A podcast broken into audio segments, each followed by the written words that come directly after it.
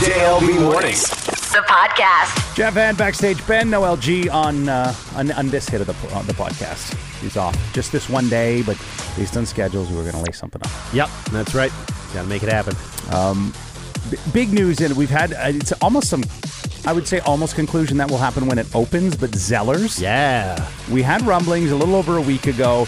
Got some minor details, essentially breadcrumbs that we put together, and then actually a listener was like, "Oh, my son works there." Like they've already talked, like they know, and well, that confirmed it because we got confirmation today from Hudson Bay Company to say, um, yeah, it's a thing. Twenty-five retail locations across Canada. One in London, one in Cambridge. So there's a couple within driving Yep. distance Yep. They're probably going to be between 10 and 25,000 square feet. Not a full on store. Remember, they're about like 100,000 square feet, which is Yeah, typical retail. yeah. Not the same footprint, but they're really going to lean into the online side as well at zellers.ca. Well, that's fun. And it's at the Bay. The Bay has done good work with that. They had like the FAO Schwarz set up over Christmas Yeah. a few years Yeah. ago. I don't think that they did it this year, but they it, it feels like a different store within the store, which is kind of good because the Bay. I I do love a lot of the stuff at the Bay.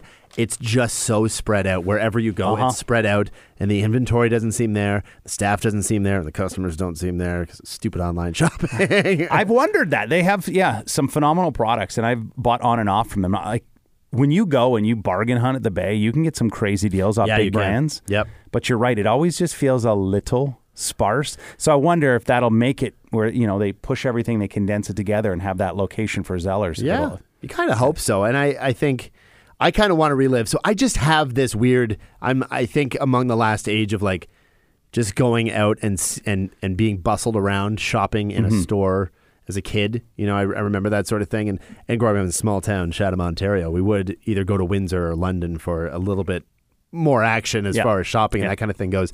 So it's always I always remember like seeing the toy section and thinking how exciting it was, and there were kids around and everybody was having a good time. And now I look and it's like I can't even find an associate anywhere. this place, I feel like I've been 28 days later. Yeah, I, I wonder will we will regular retail turn into as you're seeing like malls of the past from the 80s and 90s that or in smaller towns where they've all gone to those outdoor power centers? Yeah, yeah. Our mall in St. Thomas just launched a mini golf setup, like in the halls. Yeah, because I, I I go occasionally to the uh, the Good Life there. Yep. Or, sorry, the uh, Fit for The Less. Fit for Less, yeah. Same, same. Yeah. And uh, I saw that. I did a little stroll through. I was like, oh, there's a magazine shop, variety shop, Northern Reflections. Yeah. Yeah. Just got Boom. a Yisk. That's exciting. Hey, Yeah. uh, but the the Dollarama push got a hotel attached to that thing basically now. Yep. That it's a good repurpose. Now, if we're just talking malls specifically, one that I, I've thought about when I was in the Bell store uh, like a week and a half ago, I'm looking around at uh, Westmount Mall. It's got a big footprint. Mm-hmm. Yeah. Now you could knock it down, build condos, but sure, but th- hear me out on this. So you've got the vast majority of the stores in the lower level for accessibility purposes. Yes. Right? The upper levels, they're sparse downtown, and, and this is across, eh, you know, Kitchener Waterloo, uh, et cetera, uh, across the whole board where someone will come in and put like an educational institute or a dentist's Yeah, office in the upper level. Offices, yeah. What if you turn those into condos? So then think about it. You know you've got if, if you're a variety store in a mall, you're kind you do okay. Yeah. But if you've got customers there, then you could maybe have an expansion of a grocery store. You could do if you've got a grocery store kind of uh, on the ass end of one- uh, of, of that mall. Yep. You could maybe have extra hours, an hour before, hour after for those that residents that live there. I just feel like there's something that now I'm not a developer, so what I know nothing. This isn't just a guess, but I wonder if down the road because. You've got services already in there. You basically are dropping some walls in. Oh, sure, you'd have to put some new bathrooms and things like that in for individual units. Or kind of build on top of it, even if that's a possibility. If you know, there might be some infrastructure that needs to be changed there. But I worked at a very busy intersection in Toronto. Yeah. and I worked at a movie theater, and that mo- and that that mini mall on the corner, Yonge and Eglinton, so very popular spot. But it was as they were building more condos around it, and like within that exact building, um, there was a metro, and that place started absolutely booming. Like it was so busy. There was the movie theater. We saw a huge change in the amount of attendance. Imagine like. "Yeah, let's go check a movie, and it's an elevator ride. That's all it is. Well, that's just, go it. down. Yeah. Like Westmount also has the Cinepla, uh, cinema Cin- right yeah. behind it, the Yep. Cineplex there. yep. Come on, you put in some walking bridges. You've got mall walkers that come in. So to me, like you're upping foot traffic. Traffic. The biggest thing with with all centers in Ontario is ha- lack of housing. Yeah. Well, you've already got the big shell of that building built. Yeah, yeah. You know, you're not digging down to the dirt to restart development. exactly. Because, like, what is it? What does this nutso world look like in 20 years? Urban sprawl is a problem. It, I'm speaking to London and spending a lot of time living here. Yeah. Waterloo region has just always been spread because you got like nine communities lumped together. But so far from one spot to another. Yeah. Yeah. So I wonder if it's it places like that what, with malls, and we've seen some that are just completely shuttered and sitting empty. Mm-hmm. Will that be something? Of course, you'd need a two level mall like Georgian Mall and Owen Sound, but maybe not. Maybe one end is all retail, and the other end is the Yeah. residential side. Yeah. Indoor parks and uh, like things like that. Some of the parking lot can get, get converted if you've already got underground parking, like Westmount Mall. Yeah, Like, so yeah. think of the pros in all of this. Yes, sir. I like it. God, I should run for mayor. You should. You really should. Uh, man, Not I vote. I distaste nothing more. I don't want to use the word hate because I, you understand and you hope the vast majority of that are entering politics want to do it for the future and for benefit. But unfortunately, the political promises and the, the success rate on those, yeah, we're still single digits. This Yeah. is- I wish I could pull the article up. Maybe oh, I deep dive. I'll, I'll pull it back at some point. I've got to bring it up with like Yeah. the official rundown. But I remember reading it, going, that makes complete sense. How many politicians from municipal all the way to federal make Oh, all yeah. these dumb promises? Yeah. They hook us or give us a tax credit. We're like, yeah, that's my guy. That's my girl. Let's go there. And then nothing happens. Nothing. Yeah. This is true. Outside of helping themselves and or friends and business besties. associates. Yeah, for sure. Oh yeah. But yeah. Oh, okay. So on, on the whole, Zeller's making a Yes. return. That'll be the first in a long time, if ever I can recall, a brand that went extinct has come back. They get absorbed. Like Future Shop went into Best Buy. Yeah. True. Um, true. At Target Canada was an, a complete failure. That was just Yeah. inside logistics. It was a failure. Yes. They, it was like they thought Canadians don't need things, but we do. Um, HMV. Oh, I miss HMV. So man, is. Sunrise essentially the only one that kind of remains in that world? Uh, yes, I think the bigger chains and they uh, have taken a lot of the HMV locations across Canada. Okay. Because they are still doing fairly well, I think. Uh, I go in quite often. There's two in London. There's one in, in KW. There might be two actually, but uh, it's always very well stocked. It's the prices are comparable, I guess. I wouldn't say like the cheapest that Yeah. you can get, but yeah, I think they do well. And they also their online options are not great. Like it's mostly ordering to the store kind of thing. You can Is see it? what the inventory is, but it's not like a whole lot of delivered right to your door and that kind of thing. So I don't know if that's a detriment or if Mm-hmm. it actually just brings people to the store more often. I kind of like that idea. But they got smart in realizing they needed to up kind of the accessory game outside Yeah, straight up vinyl, yeah. CDs, and whatever kind of through the years. Yeah, even movies are just it's not it, it, with streaming and everything physical media has taken a hit. Now, that said vinyl is it's the 16th straight year that it has increased in sales every And year. you talked about the weird factor. It was a Taylor Swift nugget, wasn't it? Taylor Swift is responsible for one out of every 25 records sold uh, over the past year, mostly due to Midnights. And so she has four color variants of this album. So all that means is the vinyl is a different color. Songs are the same, album covers the same, everything's the same except for the color of the vinyl. And that causes people to buy all four of them. that if you're a collector or a Yeah. fan, it, it adds up and makes sense. You it, you don't have to give Cole's notes because we're on a podcast. You explained to me about how they color vinyl, and I was like, that is so It's really interesting. cool, Okay, I'm sitting down for this. Hold on. Okay, so in, so in the vinyl world, people are sometimes purists Mm-hmm. that say if it's a color vinyl, if it's a picture disc or anything like that, the quality takes a hit because they're adding things that are unnecessary, Right. just putting grooves and wax. So everybody's like, black wax is the only way that you can go. It has to be black vinyl, blah, blah, blah. Well, it turns out that the vinyl used is actually clear. So black is a color that they add to the vinyl. But what they do is it's a little puck, it's a puck of wax that it is generally now pre colored to be a black puck. Right. It looks like a hockey puck. They put it in the middle of a press. Sometimes they'll roll it around like a donut in, in literal just plastic sprinkles. Delicious. Yeah, it's unbelievable. And they'll do that to give it that sort of it's like a rainbowy color. They put it in the press. The press that has the grooves, the it's a metal press that has the grooves built in, flattens it, It spins it to cut the edge around, and then it comes out, and those little pieces of plastic have now been smooshed out, and they call that a splatter var- uh, variant usually. So it looks like a firework going off or something like that. I have at this point, I have hundreds of different color vinyls, and they're really, really vinyls. Ah, I knew it was going to happen. Yeah. The plural of vinyl is vinyl. but I do have so many of those color and splatter records and that kind of thing. And it's really cool. Does it make any difference at this point? Not really. Like the sound quality is still really good. Um, if anything, all that does is generally just increase the value for collectors. Because, like Taylor Swift, she's not the only one that does color variants of Right. a thousand different kinds. Sometimes there's the the cover is different. Sometimes it's bonus tracks, which makes sense. You know, more content you would think.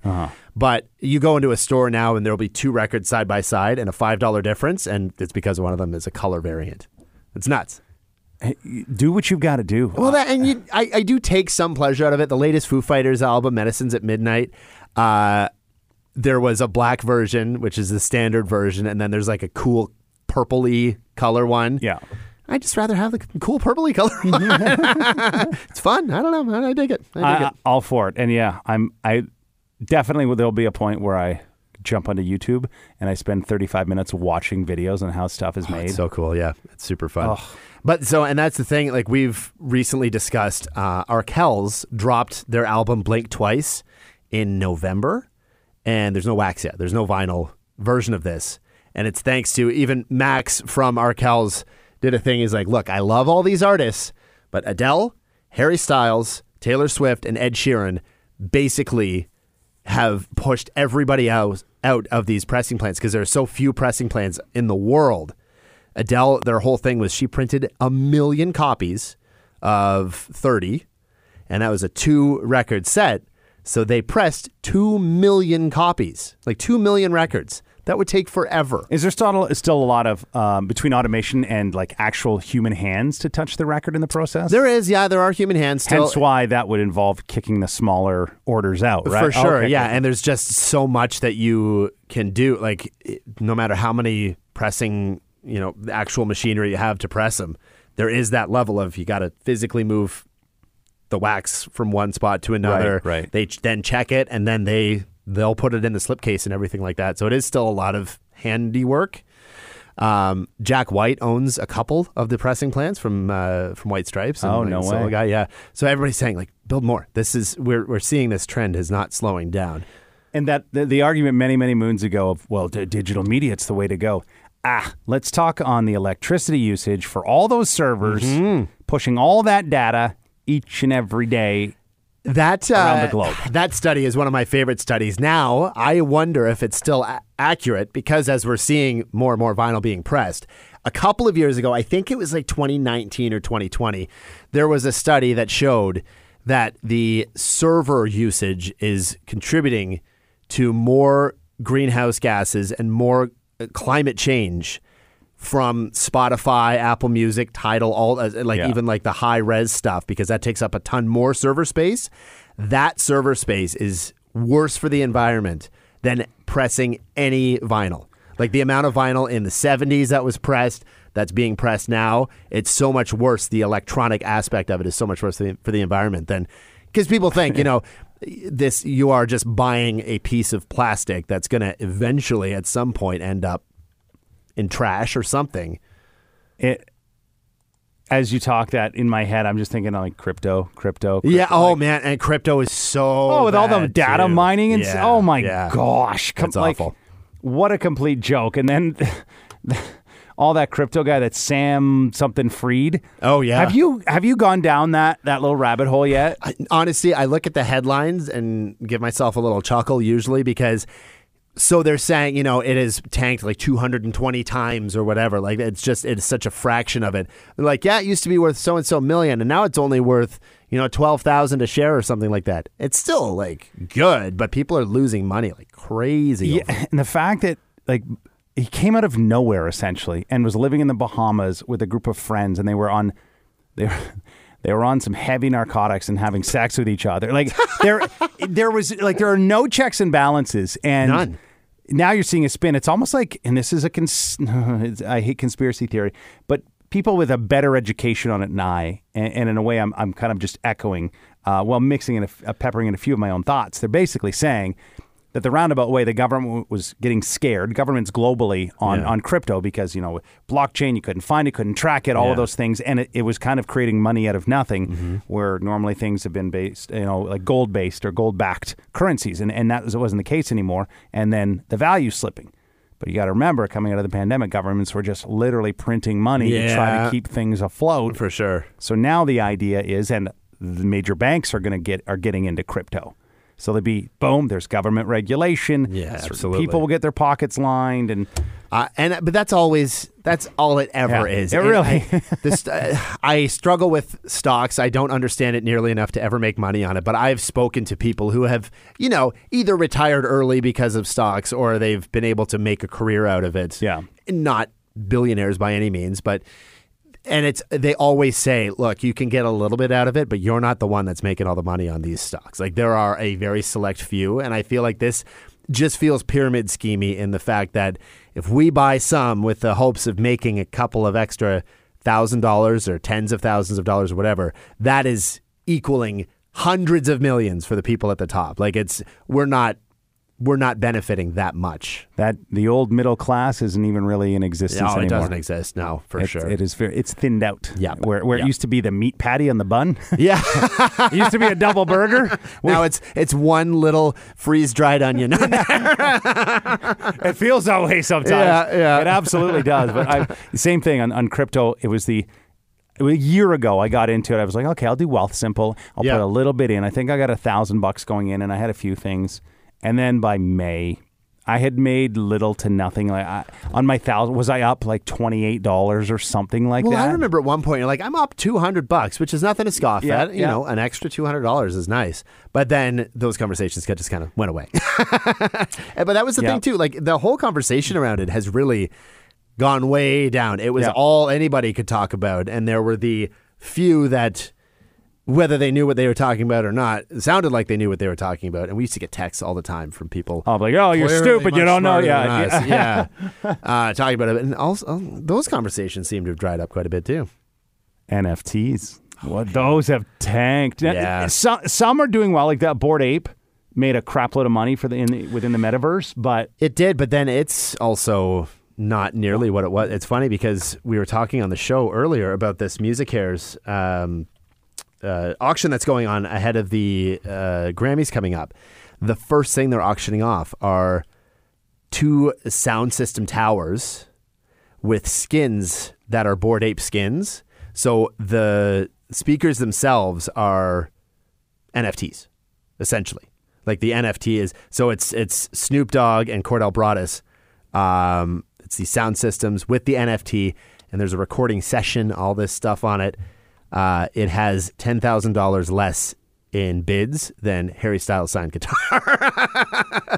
this is the thing. I as much as I try to absorb it and get into it, it's so new. Like there are people that are real smart in the world of finance that don't wholeheartedly understand either complete structure of crypto. They understand blockchain and that kind of bank, and that that's not a negative. But some of these these crypto coins, so to speak, are coming out of nowhere. Like wh- what what is this? Uh, yeah, Where's my money going? Who? How do I cash this out? yeah. and then with NFTs, and there it was one. It was a hip hop artist. And if I, my numbers are off, but it's it was crazy paying hundreds of thousand uh, dollars for an NFT that now is worth like eight nothing? grand. Yeah. Which Yeah. you'd go, hey, eight grand is still something. Not when you've paid hundreds of thousands exactly of dollars for sure. it. Yeah, we. It's funny because uh, backstage, Ollie, huge Fortnite player right Yeah. now. All he wants for his birthday is V bucks. So he wants twenty five bucks. Uh, that equal whatever a couple thousand in world, so he can buy pixels. Like, oh, loving the skins, huh? Loves the skins, and I even asked, was like, you buy like specialized weapons and stuff that you keep? He's like, no, you don't really keep anything. Like you play it in the match, and then it's gone. I was like, oh, okay. And I just rib him nonstop. I was like, he got a hundred dollars worth of V bucks over Christmas from various from Santa and Aunts, from uncles, uh, yeah. grandma and grandpa, that sort of thing. So he talks about it. I'm like, Ollie, a hundred dollars just went into pixels on your screen that in a few months, maybe a couple of years, won't exist. Like you're not going to play it anymore. And as I said that, I was like, "Oh, that sounds awfully familiar with a bunch of adults in the crypto world." or Candy Crush. or, candy. Yeah, exactly, for oh. sure. Yeah. I had to. My wife, like, she'll kill me if she hears it, but we had to have a condo because Yeah. it wasn't Candy Crush. I'm trying to think of the game, and so she has a work credit card, like for business expenses, Yeah. and so I was helping her go through some tax stuff, and I was like, Apple. Yeah.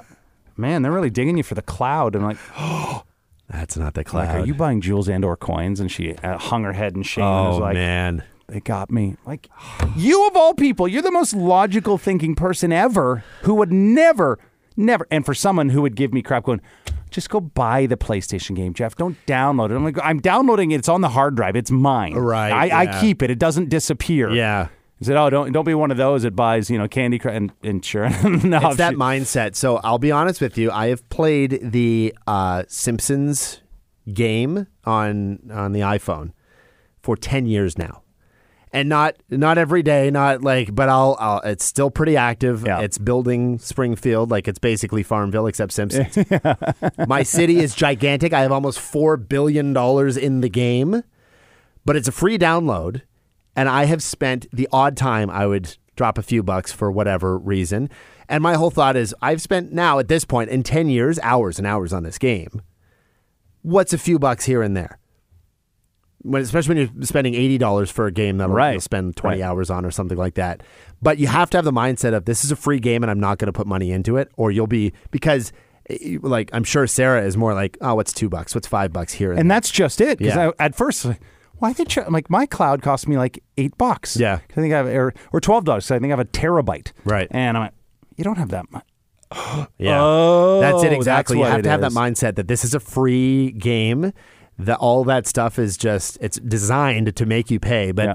If, if if you remember, this is a free game and don't be spending money on it. limited you're play, a little limited play. off. Oh, wall, pay to get around the wall, Yeah, and, and you yeah. just keep you. They, gosh, they get you. I still deal more with uh, ads than I do ever spending three dollars for the ad free Oh, version. You know, absolutely. I'll I'll watch those ads and I'll completely ignore them before I'm going to spend three or five bucks on the full I'm game. with you. Or just I buy a game outright, and like same right, Right, now, I'm playing the latest Call of Duty. Shocker! They want you. To, oh, you want to get past this? You can buy some specialized weapons. I'm Yeah, like, but after you've paid for it already, that's what drives me nuts. oh, dude. I've seen these memes and they talk about, uh, you know, as you and I growing up on like Nintendo and Super Nintendo.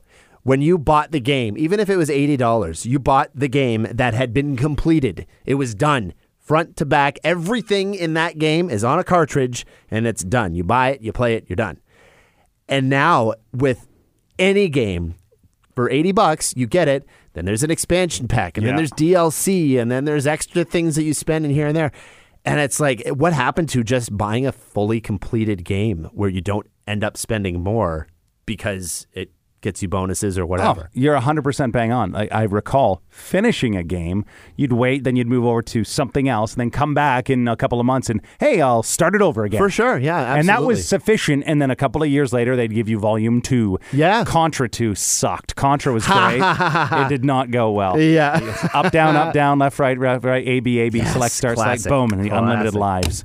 I love it, all of that thing. Okay, so we've got a little bit of a shorter podcast today. Uh, just wanted to ch- check in. Here's some things on our mind. Uh, again, Zellers, when we know the official opening date, we'll let you know. Um, Otherwise, that's it. Thanks a ton for checking out the podcast. And before we wrap this all up, uh, Benny's going to take over. As, as you know, with his background in, in motion pictures prior to the radio side, uh, you wanted to bring in someone locally to chat. Yeah, this is Christina Esposito. She's a producer for a film that was almost entirely filmed and produced in London. Uh, the movie's called Adult Adoption. So we've got Christina Esposito here, producer on a movie that was was it fully entirely filmed in London or like eighty percent? You can really tell that there's a lot of it for sure. Yeah, um, it was partly filmed Partly in filmed, London. yeah. yeah. So The movie's called Adult Adoption, and you're a producer on it. And it's, uh, you know, i was it entirely Canadian made? Is there a little bit of American influence there too, or was it all Canadian done? Yep, all Canadian. Canadians are all in it. It was shot in either London or Toronto. Amazing. Um, so totally Canadian. That's great. And so, uh, you know, one of the big questions that, uh, as as the big as the resident movie geek, I'm always asked, what exactly does a producer do in a film? So, what's your role in this? Yeah. So um, as a producer, basically, whatever needs to be done to to get the movie made. Um, Ultimately, a producer is like an organizer, so you know, hiring everyone, um, keeping track of all the contracts, making sure everything's in place. But especially as an indie producer, it's kind of just making sure, um, you know, kind of putting out fires day to day and just making sure it gets done. So sometimes that's working on contracts and making sure they're you know they're done properly and then other times it's you know windexing a window so that the the dp can shoot through it and Little set design in there too. yeah, Yeah, i yeah. mean it just depends it just kind of depends you just got to do what you have to to make sure it gets done For sure, it's a fascinating movie because it is, um, it is a full-on indie Canadian-made film. What was the budget on it? Uh just over 200000 Just over two hundred thousand dollars. And I mean, there for obviously we're not talking superheroes. We're not talking. It's a very slice of life sort of movie. Um, in London, you can tell. I mean, obviously, Acropolis is a big part of the movie, which is so cool. Um, some downtown shots. You can see the Canada Life building in the background. You can see. Uh, I, I do want to know which restaurant that they go to. I don't know. I didn't know that I recognized that one, or if that was a different set from a different spot. Yeah, so Yeah. that one was in. So basically, we were supposed to film the whole thing 100% in London, March 2020.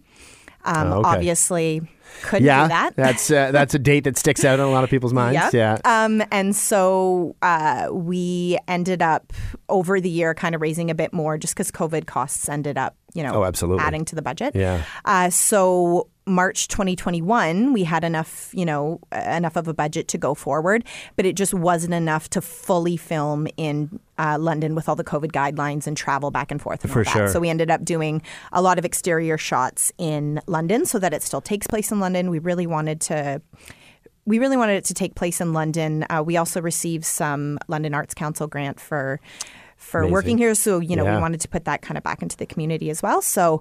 Um, and then interiors, a lot of the interiors were shot in Toronto just because logistics wise of Yes. COVID, basically. for sure. And it's not explicitly a London. Uh, that she lives in London necessarily. It's not necessarily mentioned that way, Yeah. but it is very Canadian. You could tell that it is a Canadian story. It's a Canadian location and that sort of thing.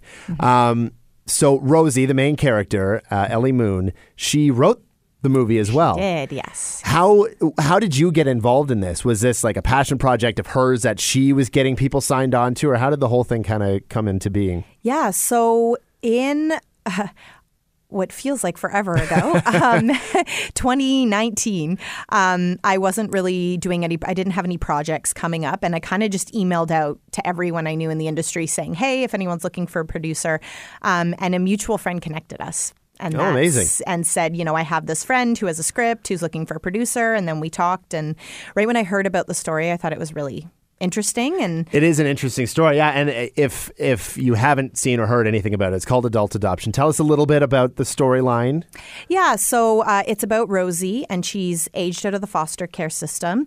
Um, she's aged successfully. You know, she has a job, kind of beat all of the odds. She has a successful life, and then uh, we meet her at the beginning of, beginning of the film, and she finds something's missing. So she decides to go online to find love with a parent. It's really an interesting conceit behind it, and the way it plays out. I think some things we kind of expected, but a lot we definitely did not expect. you know, and it is. It feels. It's obviously very, very based in reality. Was there? Did Ellie have any kind of uh, any history with this, or is this just a story that she kind of thought up based on on where we're at with you know dating apps and that kind of thing? Yeah, so um, she isn't a foster a foster Right. child, um, but she does have you know certain connections to certain elements of the character. I won't go too much into No, know, no her- spoilers. No. um, but but there are definitely some connections there. And then you know when she kind of um, came up with the idea, she started doing some research, and you know there are online forums for younger adults who are looking for parental figures, whether it's because they never had any or they're estranged from their actual parental figures.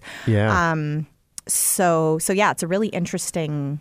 I, I really at first really um, was drawn to it because I think it's a different side that you don't really see of foster For sure. care, foster children like you know, anything like that. So. Yeah, absolutely. It is interesting stuff. So, um, the Hyland in London playing it this coming Friday. So we are we're interviewing on Monday. This will probably drop on Tuesday, but on Friday there's a screening. So you're kind of doing that whole uh, the the movie wrapped up last year that you you finished filming. Is that right? or 2021? That it- 2021, yeah. yeah. And then you've been. So where have you been so far screening the film? Yeah, so we did the festivals festival circuit. So it premiered in Glasgow Film Festival, um, and then kind of did like a cross Canada tour. Started at the Atlantic Film Festival, um, Calgary, Whistler, Forest City here in London. Yep, yep. Um, and a, a bit in the states as well. And then yeah, we finished off with the Whistler Film Festival in December, and then just last weekend we have our we had our first theatrical screening in Toronto. It was a sold out house in Toronto. Um, and yeah, so now we're doing theatrical. We'll Amazing. here in London at the Hyland uh, Friday the 20th, 7 p.m. um, and uh, and then it'll also screen um, from the 20th to the 25th in Vancouver, as well as um, in February um, in Winnipeg. as Oh, well. excellent, And excellent. I think So- maybe ha- there's a few other potential places. It is that slow kind of try to get it out. And I mean, we're looking at uh, a world right now where all the movies have to be either the biggest blockbusters that you can like all the money or none of the money basically you know and then um, so after that uh, some options to see it will be vod eventually Yes, yes. So in Canada, it'll be VOD, I believe, at the end of February. Um, not sure the exact platforms yet. Um, there is uh, an adult adoption Instagram and Twitter page that we announce all of that on. So um, we'll definitely be posting that. for any you know for any film fan it's it's so cool to see we always talk about um, you know in the marvel universe or something like that you see a reference from a different movie and you're so ingrained into that world but when you see something that is filmed where you're living and it's it's a lot of that oh hey i know that place. I've been there you know that kind of thing and you see so many familiar really i think it brings the story home a lot more than it would it connects people a lot more like even just the kind of downtown evening shots of walking around. Like we were saying you see the canada life building all lit up in the background and you see these kind of things. It's really fascinating. Uh, what as a canadian producer and a micro budget kind of uh, film that you're working with what what are the unique challenges to that Um, I mean, you kind of have to find find creative ways to make sure that even though it is low budget, it doesn't feel low budget. For sure, I guess. for sure, yeah. Um, and uh, and yeah, I think kind of being a creative logistical producer Yeah. um, and kind of thinking of unique ways that you can do things for a little bit less It is that that change of like how do we make this work rather than how much do we have to spend to make sh- exactly as we want it kind of thing, right? yes Yeah. exactly it's Yeah. okay this is what we have so how can we make that yeah make that work Exactly. So how many are on uh, like how many people were you working with any given day on a on a movie this size? Um, so we had so it was a little bit different because it was March 2020 with COVID restrictions. we were really yeah. trying to be as um, minimal as possible. Mm-hmm. Um, so the crew was, I believe there was 12 uh, Really? there every Yeah, day, yeah. crew wise. Um, 12, 13, somewhere around there.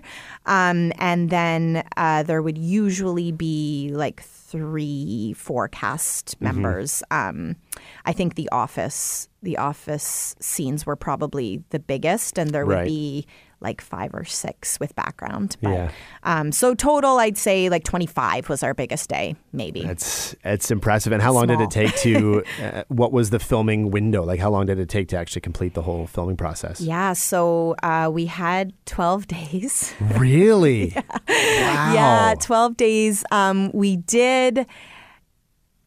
Yeah, we ended up having a COVID case on set. Oh, so okay, we yeah. had 10 days and then shut down just to be safe and, you know, make sure kept everyone safe. Yeah. Um, and then we had another um, two separate days after that. So that whole period was about two, three months, but it was actually only the 12 actual days, days of filming. Yeah. Wow. Yeah. And um, how do were there like sets of rehearsals ahead of time? Like was it table reads, or was it kind of everybody learn their own parts and you try to get it together as quickly as you can? Yeah, I mean, everybody, it was kind of everybody learned their own parts. Um, Knox, the director, um, Karen Knox. She's great. Um, so she uh, really had like conversations with all of the actors in advance about the characters, just to make sure everyone was kind of on the same page. For sure. Um, and then Ellie, who plays Rosie, um, and also you know wrote the script. She's uh, amazing as well, and she kind of already knew some of the actors as well. I think, Oh, and that kind yeah. of probably helped um, as well yeah. as yeah, very Canadian. I mean, we actually ended up offering all of the roles. Pretty much all of the roles were offers. They weren't you know Oh, amazing. of that Yeah. because we knew kind of who who we wanted and so there were already yeah. some connections there i think which helped but um but yeah it's also really a testament we had a we got lucky we had a really great cast so It's awesome. It is. It's like I said. If you're if you're a fan of the process of making a movie, there's so much to enjoy aside from just the story. But to see how everything's set up, and again to see these familiar places that are now, it's not just a news story or something like that. Like they have been worked to to fit into this film. It's really uh, fascinatingly done. Yeah, and then the story itself is actually very interesting too, and it's a great.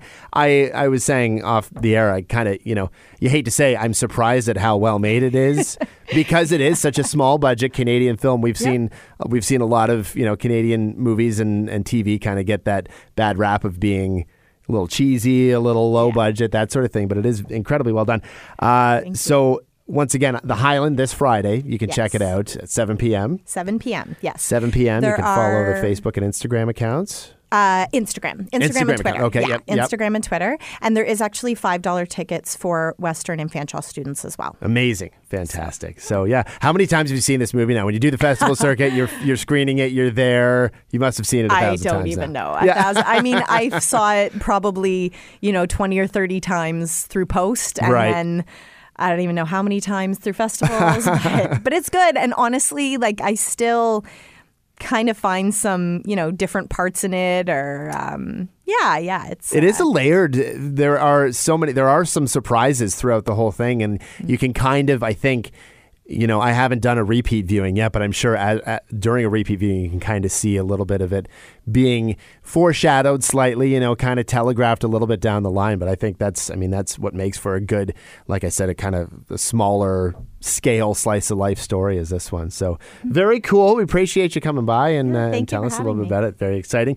Again, the Hyland, and then we'll be able to see it VOD probably the end of February. yes. Amazing. Christina Esposito, thank you so much. Thank you for having me. JLB Mornings. Weekdays 6 till 10 on Virgin Radio. And on demand anytime on the iHeartRadio app. And for more on the show, visit virginradio.ca.